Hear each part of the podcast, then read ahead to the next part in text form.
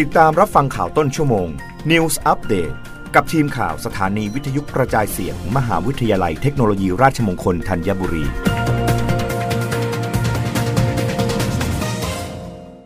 รับฟังข่าวต้นชั่วโมงโดยทีมข่าววิทยุราชมงคลธัญบุรีค่ะ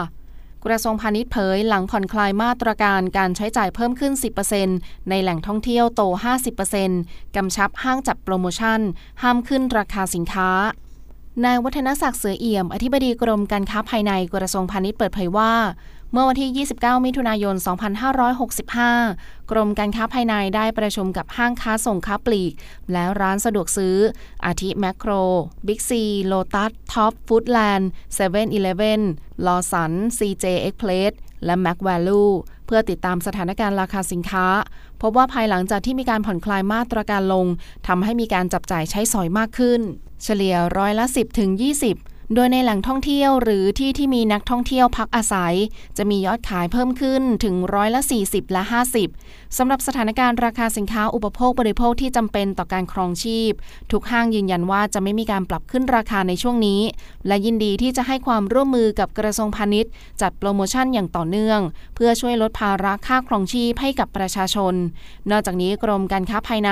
ได้ขอความร่วมมือตรึงอัตราค่าธรรมเนียมต่างๆ ในช่วงนี้ และสำหรับราคาจำหน่ายปลีก จะต้องไม่มีการเอาเปรียบผู้บริโภค โดยให้มีการปิดป้ายแสดงราคาอย่างชัดเจน